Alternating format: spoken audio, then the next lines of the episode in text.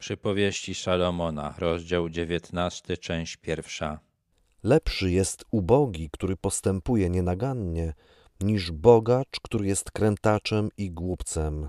Salomon wypowiada ocenę zgodnie z perspektywą Boga. Przez jakiś czas może się wydawać, że jednak lepiej jest być bogatym głupcem niż ubogim mędrcem, ale ostatecznie Bóg uszereguje ludzi według swojej oceny. Gdzie nie ma rozwagi, tam nawet gorliwość nie jest dobra. Kto śpiesznie kroczy naprzód, może się potknąć. Nie wystarczy mieć dobre chęci i chcieć zrobić coś dobrego, trzeba jeszcze to robić rozważnie. Nierozsądna gorliwość może mieć bardzo złe skutki.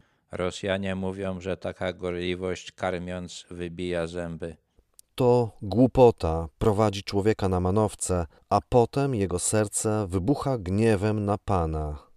Jeżeli mamy pretensje do Boga, to najprawdopodobniej zrobiliśmy coś głupiego i sami wpędziliśmy się w sytuację, której Bóg dla nas wcale nie chciał. Bogactwo zjednywa wielu przyjaciół, lecz ubogiego przyjaciel opuszcza. My też mamy przysłowie o tym, że przyjaciół poznaje się w biedzie. Prawdziwy przyjaciel to ktoś, kto nie chce nas wykorzystać.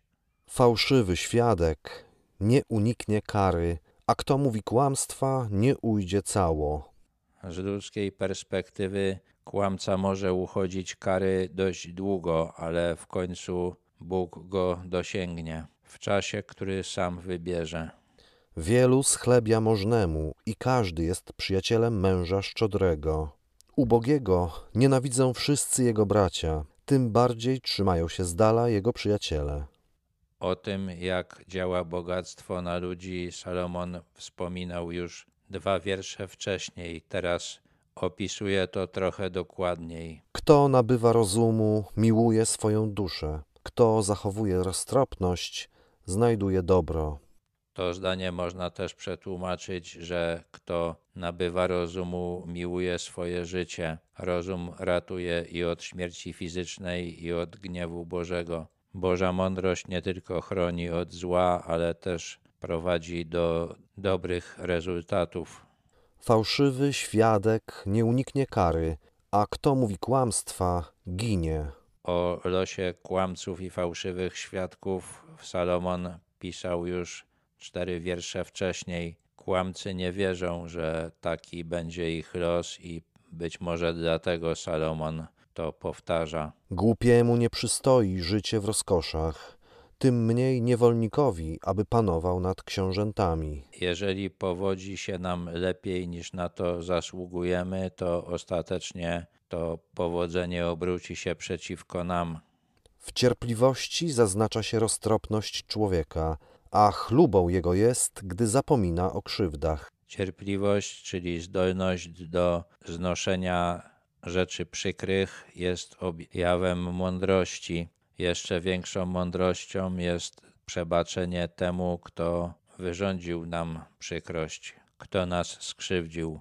Gniew króla jest jak pomruk lwa, lecz jego łaska jak rosa na trawie. Lew ma donośny głos i wszyscy, którzy ten głos usłyszą, boją się, a rosa sprawia, że wszystko, na co opadnie, rozwija się. Gniew i łaska króla mają podobne skutki. Głupi syn jest nieszczęściem dla swojego ojca, a kłótliwa kobieta jest jak stale cieknąca rynna. O tym, że ojciec martwi się, kiedy zda sobie sprawę, że jego syn jest głupcem, Salomon już pisał. Odgłos cieknącej rynny jest nieprzyjemny i niszczy ona cały dom. Cieknąca rynna powoduje szkody tylko wtedy, kiedy pada deszcz. Kłótliwa kobieta stale.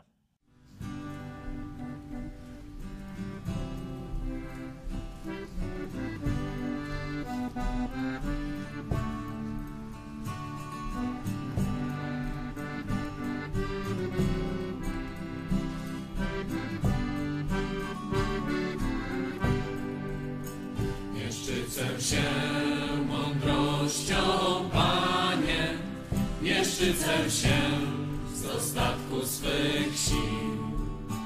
Nie jestem dumny z tego, co posiadam, tylko Tobą, Panie, szczycę się. Jakże wzniosły jest Twój tron, Ty rządzisz narodami, jakże wzniosły jest Twój tron. Cała ziemia drży, jakże wzniosły jest Twój tron. Panie mój, Zbawco mój, tylko Tobą szczycę się. Jakże wzniosły jest Twój tron, Ty rządzisz narodami, jakże wzniosły jest Twój tron. Cała ziemia drży, jakże wzniosły jest Twój tron. Panie mój, Zbawco mój,